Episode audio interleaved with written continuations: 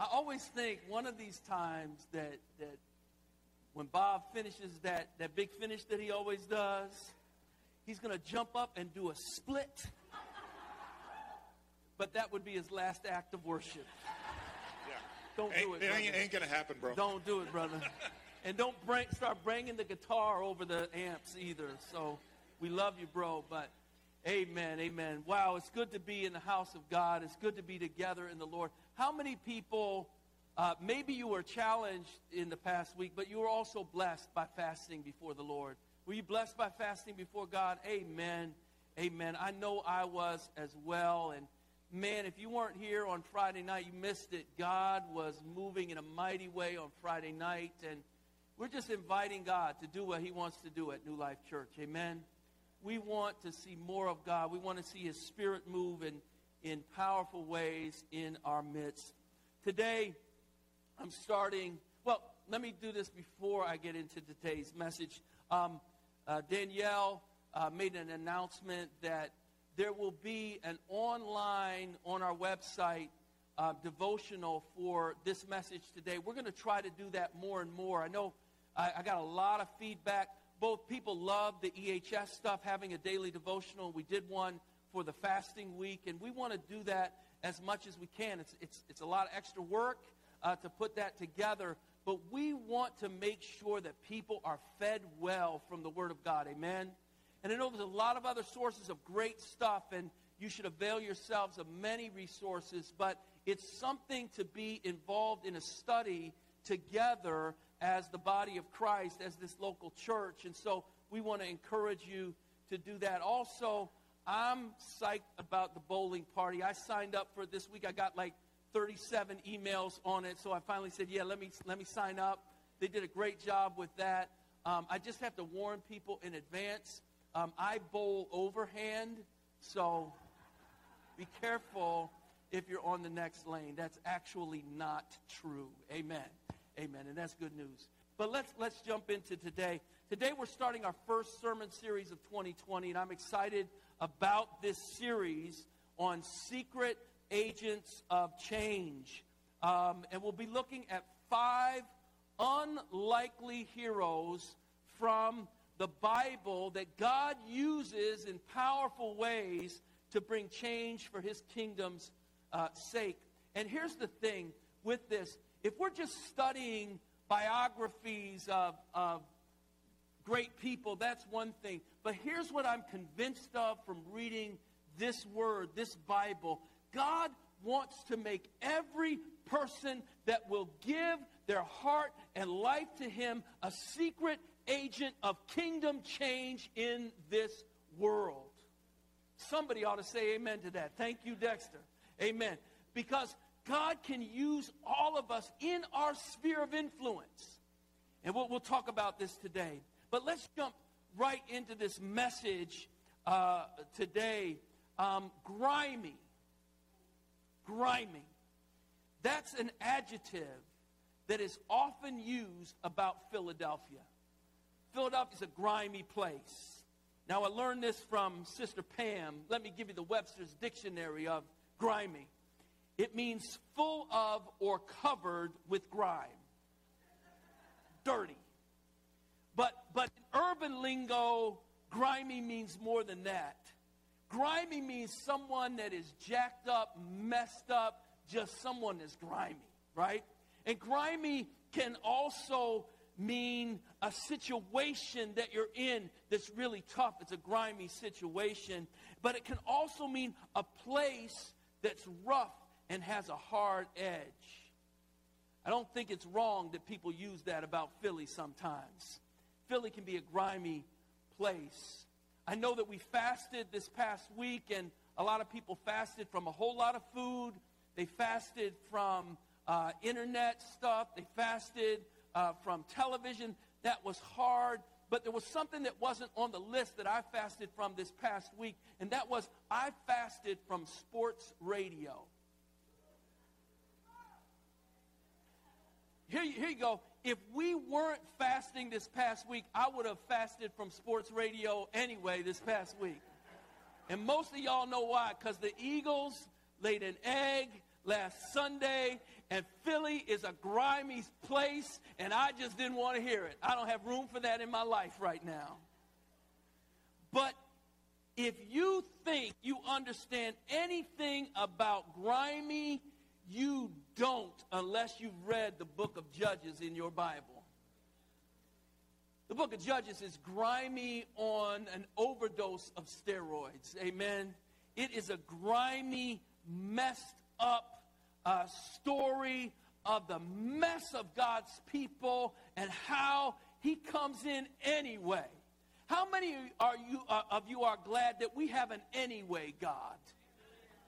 Because some of us, look, we, we all need to be washed up a little bit from our griminess. But we have an anyway God who comes in and who washes us up and who draws us to himself anyway. Amen? We've got an anyway God. Let me give you the basic storyline of the book of Judges. It's, it's real simple. God's people fall into idolatry and wickedness.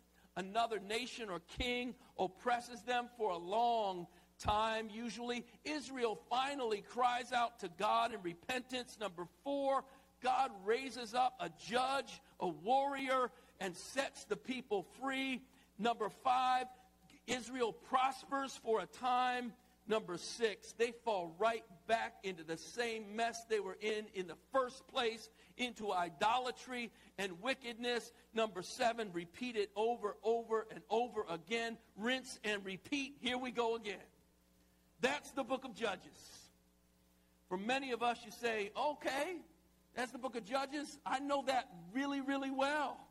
It's not just the book of Judges, that sounds a lot like my life. But we want to be in a place where we're learning from what God does. So in, in this book, there's 12 judges that are named in the book of Judges. Uh, of all the judges, Deborah is the one who most consistently exemplifies godly character.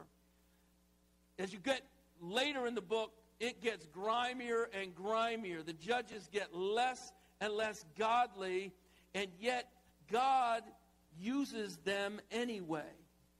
Don't pattern your life after Samson, amen? Brothers, please don't pattern your life after Samson, but God can get glory out of grimy, amen? Only God can do that. And my hope is that this will be an encouragement to all of us because grimy as we, we may be, God wants to use you. God wants to use you. So if we can stand up together right now. We're going to read the Word of God or have it read to us. Um, I'd like you all to stand for the reading of the Word if you're able to. But I have three young ladies who are going to read the Word. We're talking about Deborah today, so I thought it'd be a good idea to have some young ladies. We have uh, Melody, and we have Candy, and we have Rosie. They'll be reading the Word of the Lord in our hearing. Amen. Amen. Ladies, you can get started. Let's read the Word of God. This is the Word of God. Again, the Israelites did evil in the eyes of the Lord, now that Ehud was dead. So the Lord sold them into the hands of Jabin, king of Canaan, who reigned in Hazor. Sisera, the commander of his army, was based in Harosheth Hagoyim because he had 900 chariots filled with iron and had cruelly oppressed the Israelites for 20 years. They cried to the Lord for help. Now Deborah, a prophet, a wife of Lapidoth, was leading Israel at that time. She held court under the palm of Deborah between Ramah and Bethel in the hill country of Ephraim. And the Israelites went up to her to have their disputes decided. She sent for Barak, the son of Abinoam, from Kadesh in Naphtali, and said to him, The Lord, the God of Israel, commands you, Go, take with you ten thousand men of Naphtali and Zebulun, and lead them to Mount Tabor. I will lead Sisera, the commander of Jabin's army, with his chariots and his troops to the Kishon River, and give him into your hands, Barak said to her. If you go with me, I will go. But if you don't go with me, I won't go. Certainly I will go with you, said Deborah.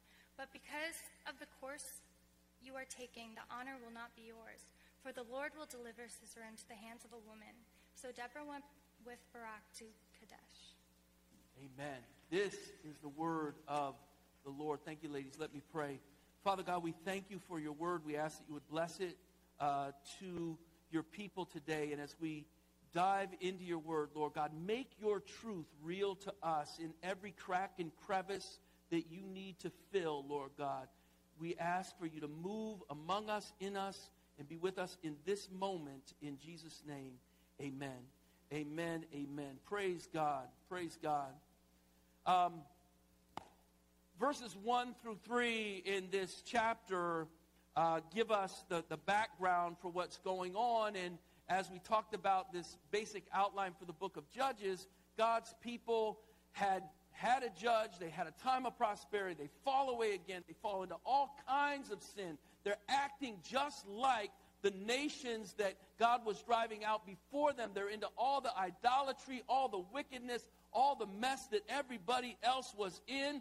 But thanks be to God that even though they're in that mess, at a certain time, they finally cry out to God. And so that is the good news. They finally cry out for help.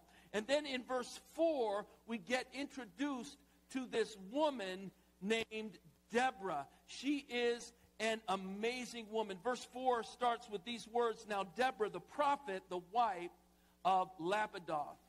The order of the Hebrew words that are actually there, it actually uses the word woman or wife twice in the verse. In, in most translations, it's only there once, but it's actually twice in the Hebrew, and it says Deborah, a woman prophet. That's the next word after Deborah, is that she's a woman. Deborah, a woman prophet, it says, because it wants to emphasize this reality that in this unexpected context of an ancient Near Eastern patriarchal society, God raises up this woman named Deborah. Deborah, somebody can say amen. Deborah is raised up a woman prophet, the Bible says, the wife of Lapidoth. That is the reading in the NIV. We'll look at that a little bit more in, in a minute. Deborah's name has a specific meaning. Her name means bee. I know most of y'all read the Bible sometimes and you see these names with all this weight and these great names. Uh, Elijah means my God is Yahweh, right? I want a name like that. My God is Yahweh. Isaiah means Yahweh saves. Deborah means bee. She's like, why did you name me bee? Why is my name bee? Well, there might be some reasons for that. Actually, if you look more deeply at the biblical text, it, if you look at the use of the word bee in the Old Testament, it's used four times. Three of those times it's used metaphorically. And, and it's used to talk about bees in the sense of an army in hot pursuit of an enemy. That, that's a good name for this, for this woman right here, for this woman prophet, Deborah. N- not only that, but many Old Testament scholars also see another part of the meaning of her name. There's three main consonants in most Hebrew words. For her, in English, it's DBR.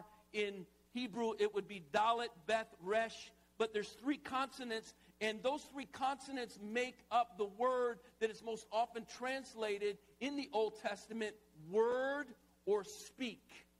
And here we have this woman prophet, Deborah, whose life is about hearing the word of God and speaking it into situations. And so Deborah is a, is a name that carries a little bit of weight with it. The, the third thing I want you to see is this interesting uh, uh, uh, situation here. It says in the NIV, Deborah is the wife of Lapidoth. Now, most versions, that's the way they're, they're translated. But that word for wife could also mean woman in, in a certain context. And so the expression could mean that Deborah is from a, a woman from or a woman of this town called Lapidoth. That's a possibility. but there's also a third option for that. The word lapidoth is a word uh, in, in Hebrew that is the plural of torch. So it means torches.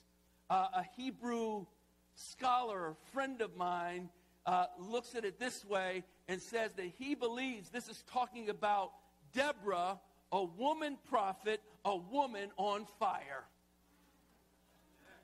And if you read this text, whether that's what the name means exactly or not, she is all of those things. This is a woman on fire, y'all. This is a woman on fire for God. And so th- this book of Judges lists these 12 different uh, judges. Deborah's the only female. She stands out in, in that way, but she stands out in other ways as well. In, in the Bible, only Deborah and Samuel are referred to as both prophets and judges. That's a big deal, a prophet and a judge. And also in the scripture, after Moses, there's only one other person who fills the role of prophet, the role of judge, and the role of military leader, and that is this woman on fire, Deborah. This woman is not a joke. If we were to put it in our colloquial language, we would just say it this way Deborah is a beast. She's a beast, y'all. So let's just go into this.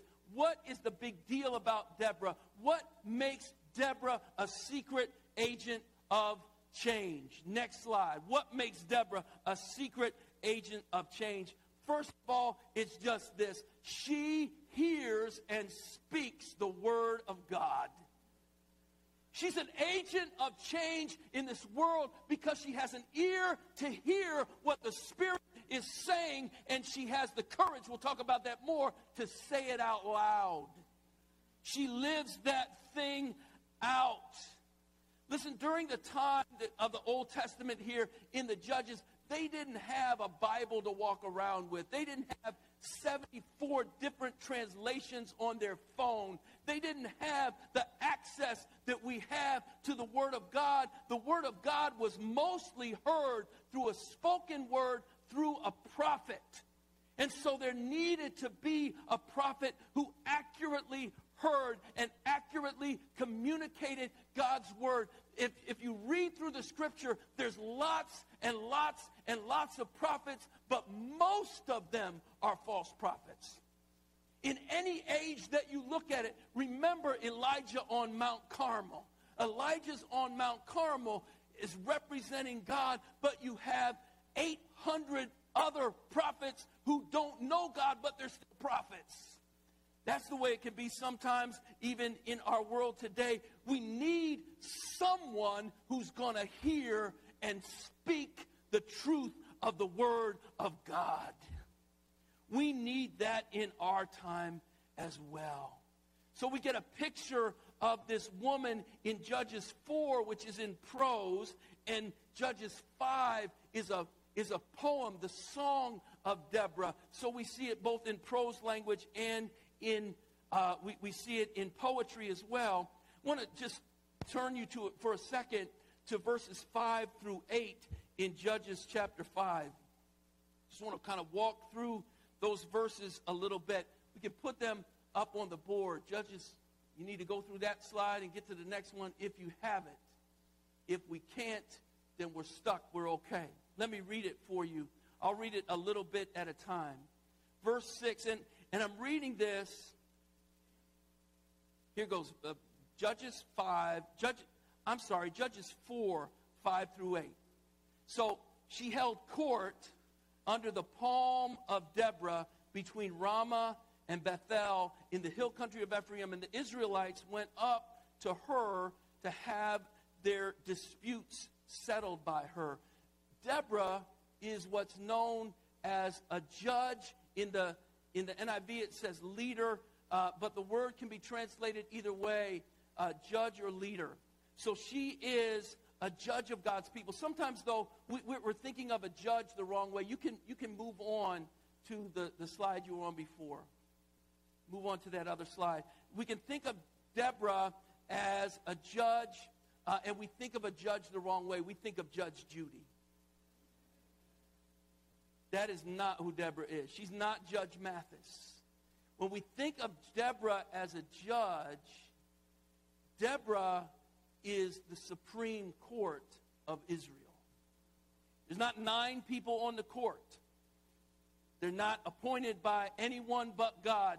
Deborah is the Supreme Court. At this time in Israel, she is where the buck stops. They're coming to her. She's in central Israel. And people east and the west, when they have a dispute that can't be figured out, there's no agreement on it, they come to a judge. The one that God appoints is the judge of Israel.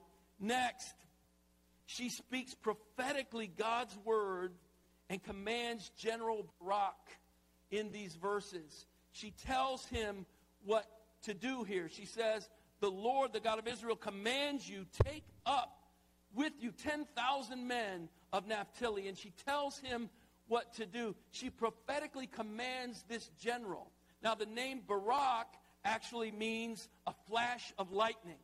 So he comes when she calls him and she commands him what to do. And he hears that word and he is ready to do what she says. He responds without hesitation, he responds with great respect for her. This woman hears from the Lord. She's not afraid of anyone. Listen, secret agents of change center their lives around hearing the Lord and speaking his word. You want to be a change agent in this world for God? You got to get your nose in the book. Amen. You have got to put your face towards God. You've got to do what we talked about last week and hopefully what we did. Second Chronicles 7:14. Seek his face. How is your life being increasingly centered on the word of God? We want to be secret agents of change. Secondly, not only is she a woman of the word, but she is a massively courageous woman. She is a courageous woman.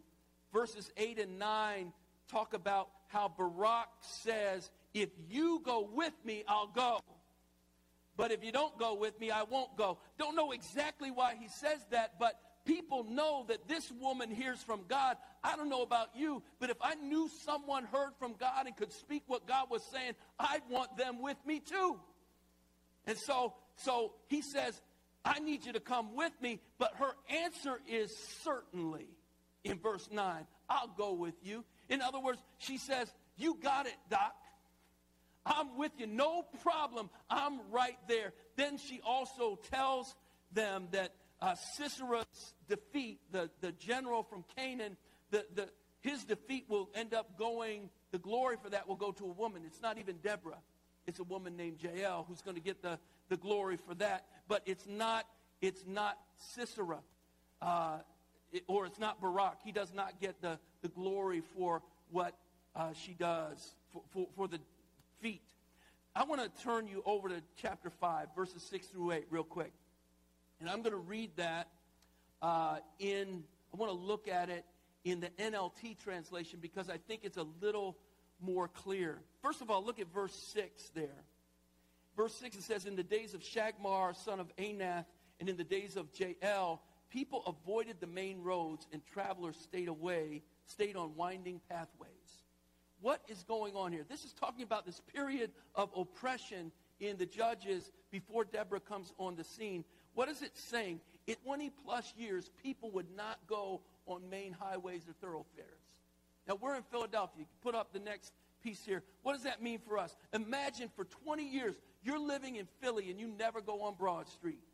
You never go on Frankford Avenue or Roosevelt Boulevard, the Schuylkill Expressway, 76 uh, 676 and 95. You're staying away from every major thoroughfare, and the way you get around Philly for 20 years is going on the back roads, the little places, the cracks and the crevices, because of fear of those who are ruling over you. This is what's going on in Israel. You're off of Broad Street, the Schuylkill and 95 for 20 years because of fear. Secondly, look in verse 7. It says, There were few people left in the villages of Israel. In other words, is were uh, not like walled cities. They weren't secured, but if you ruled over a country, you had villages, and in the villages was where, in the plains, where the prime land was, agricultural land, and we're having an agrarian society here, you, you are able to eat not because of ShopRite, Superfresh, or Aldi's, but you're able to eat because you're growing some good food. And what happens in Israel, because of this army that uh, the Canaanites have, is that they are intimidated out of their homes, out of their villages, out of the prime real estate, the prime agriculture, and they're hiding up in the hills. They're living in abject fear of this powerful Canaanite army, which the Bible says they had 900 iron chariots. I can imagine that fear. Imagine you've got an army, your enemy's got an army. Say you got the same number of people, but they have 900 tanks and you don't have any tanks. That's, that's what's going on here. They have a weapon of mass intimidation. They have 900 iron chariots that they rule over Israel, and the people cower in fear. Verse 8, the beginning of that verse tells us why this is going on. When Israel chose new gods, war erupted in the city gates. So this is happening to Israel as a judgment from God. It reflects the fact that their lives look more like the Canaanites than they look like the God who saved them out of Egypt. But lastly, look at this. The last part of verse 8. There's 40,000 warriors in Israel, but the scripture says not one of them, not one among those 40,000 would take up a shield or a spear. Not one. You've got people who are warriors. They have weapons, but they don't take up those weapons at all. They are in fear until Deborah comes on the scene this bee, this pursuer, this woman of the word, this woman with massive courage comes on the scene, and God prophetically gives her this amazing plan to destroy the enemy. And the general says, Look, if you go with me, I'm good. If you don't go, I'm not going. But God gives her this amazing plan to uh, to take over and to defeat the enemy. You can go to the next slide on this because I kind of want to show you what's going on here. Um, you see at the bottom, the town there, Harosheth Hagoyim, that's kind of where uh, Sisera and his army are. You see Lake Galilee up there in the north. That is where the king of the Canaanites is. But somewhere in the middle at Mount Tabor, you can see a picture of it in the middle of that. God calls through Deborah the army of Israel to go to Mount Tabor. You can see it's like this big mound in the middle of this valley land. And somehow, uh, what happens is Sisera and the king hear about the movements of the troops of Israel, and they say, Aha, we've got a problem. We're going to have to put these jokers down one more time. And so the army of Israel goes up on this mountain, on Mount Tabor. Now, it would be hard for these iron chariots to get up the mountain. But what happens is that Sisera's army gathers somewhere around the river Kishon that you see there. This is probably happening in the dry season. So we're in the dry season when uh, the, the riverbed just becomes a little stream and it's dry and the chariots are good there. But then God gives the command come down off that mountain and attack this army with these chariots that you've been afraid of for all these 20 years. And they go down and they begin to attack. And Deborah is right there in the front along with Barak. And when they go down to attack, God, and we can read it if you look in, in Judges 5, the story that he brings rain, and what happens is that the river, uh, the riverbed overflows, and because, and what happens is there's mud everywhere, and you've got these iron chariots stuck in the mud. You've got iron chariots stuck in the mud. Listen, God calls us not to do the heavy lifting. Deborah couldn't make it rain, but he calls us to do the heavy trusting. God, if you say go, if you say now, if you say here, I'm going to say yes. I trust you, God. And she trusts God, and Barak trusts God, and the army says, okay, if y'all trust in him, I can trust him too. And they go and they rout the enemy, they destroy the enemy. Brothers and sisters, if we're going to be secret agents of change, we need to be men and women of courage real courage. know we've got a number of courageous people in this congregation today, but I want to talk about one of them. Now, some of y'all have arrest records. I know it. I'm not going to talk about you right now. Not most of you anyway. I'm just going to talk about one person's arrest record today. Amen. And, and this person hasn't been arrested three times. They haven't been arrested five times. They haven't been arrested 20 times. They've been arrested over 60 times. That's like we got a criminal in our midst, y'all. Arrested over 60 times. Not just in Philly, not in Bucks County, not just in, in Langhorne or in Doylestown. They've been arrested in six different states. FBI's most wanted. That person is our brother Jim Trot, right over here. Jim, can you raise your hand? Okay. Authorities, authorities. Jim has been arrested for the work of the Lord on the front lines.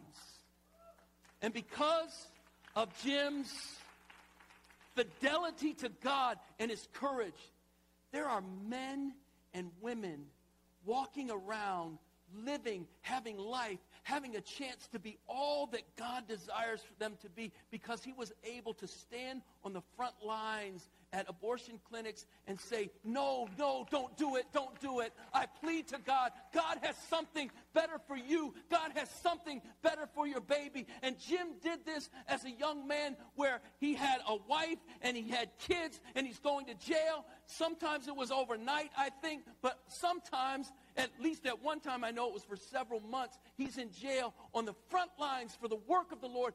If you are going to be an agent of change for Christ in this world, you're going to have to take some risks and some chances, and you're going to have to be a person who says, you know what? I'm going to do it because it will honor my God. And when you do that, lives are changed as they were with our brother. Secret agents of change are marked by courage and God inspired conviction. We're people of conviction. The last thing I want to look at here, real quick, is that she's a secret agent of change, Deborah is, because she loves people deeply. In chapter 5, again, we see in verse 7, it says, The villagers in Israel would not fight. They held back until I, Deborah, arose. Until I arose, a mother in Israel. It uses this terminology, a mother in Israel. Deborah is a woman who's called a mother in Israel.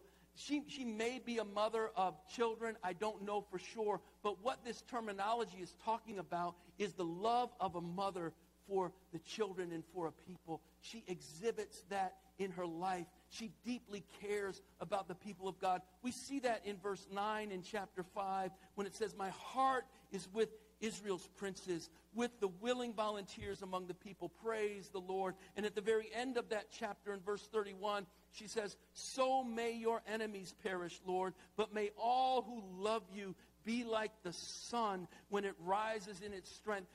Deborah is a woman who deeply loves God and who loves the people of God. And through her courage, through her hearing and speaking with God, and because of her deep love for the people, the nation of Israel is reborn once again. And the end of chapter 5 says, Then the land had peace for 40 years. This land that had been oppressed, this people that had been under the boot of this enemy, these people who had lost hope, they had lost courage, they had lost their land, they had lost their livelihood, they had lost just about everything. But when they believe God once again and fall behind this leader, God gives them back what they lacked. This is the work of our great God. Brothers and sisters, I want to close this out today because you see, in the same way that as we read through our scriptures, we can see that Joseph and Moses and David are what theologians call types of Christ. What that means is that their lives foreshadow the work of the great Redeemer, Jesus Christ. We can also say that Deborah is a type of Christ. Her life foreshadows the greatness of Jesus Christ. Three things here Deborah hears and speaks God's word. Jesus is the living word of God. Secondly, Deborah courageously offers to go to war to save God's people. Jesus is the divine warrior God who goes before us to save his people, not just from 900 iron chariots, but from every evil and wicked spirit, from the devil himself, and from the accumulated sin of all the world in the history of the earth. Jesus attacks it, overcomes it, and sets his people free. And finally, Deborah typifies the tender love of God for his people. She's called a mother in Israel. Father, Son, and Holy Ghost, our great triune God, are forever moved by their perfect and faithful love to fully bring together the family of God. We're going through this series. My prayer is that everyone will really enjoy this series on secret agents of change. But if you just enjoy these sermons and you're not inspired to say, What God do you want from me to be a secret agent of change in my life? then you've missed the whole point. Every positive and powerful characteristic that you see in Deborah can be yours by the grace of God. Your calling is not her calling. Our callings are different, right?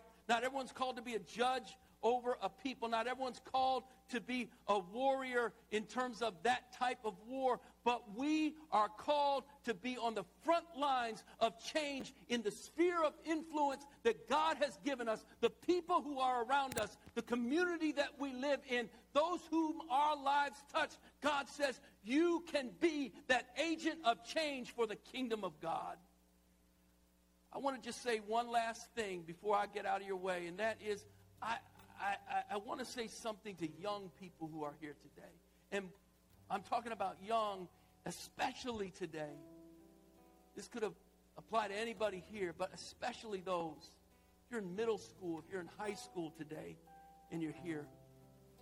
I just want to say this to you. I know there's a lot of pressure to conform with what's cool. And a lot of times, being a person that is zealous for God just ain't cool. Maybe with your middle school or your high school friends, that's not cool to lift your hands and worship.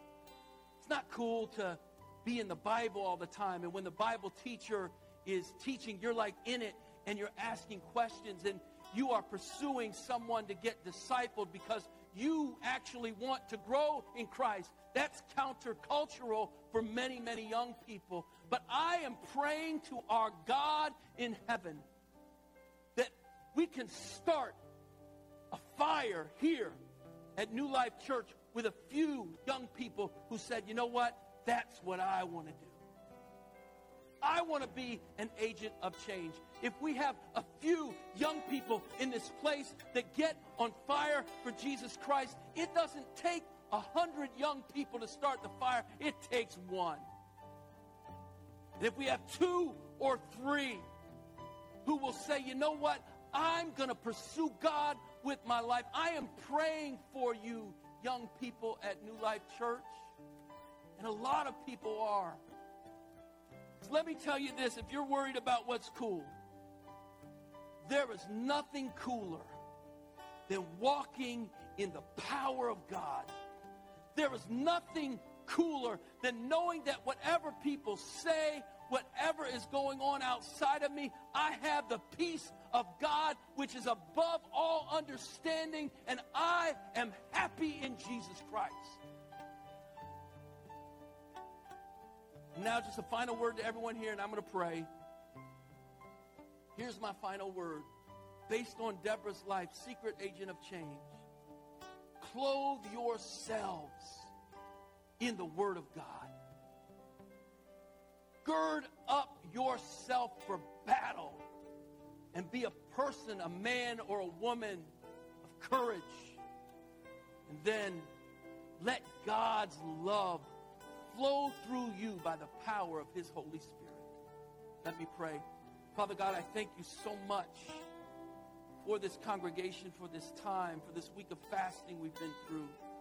And God, we pray that you would just do a work in each one of us, that you would do a work among us, and that, Lord God, way more than just among us, it would reach out and that fire would start not just for young people, but for millennials and for boomers and Xers and all of the other ers, Lord God, that, that a fire would start in the hearts of the people of God that would not be quenched by anything in this world, anything from the enemy.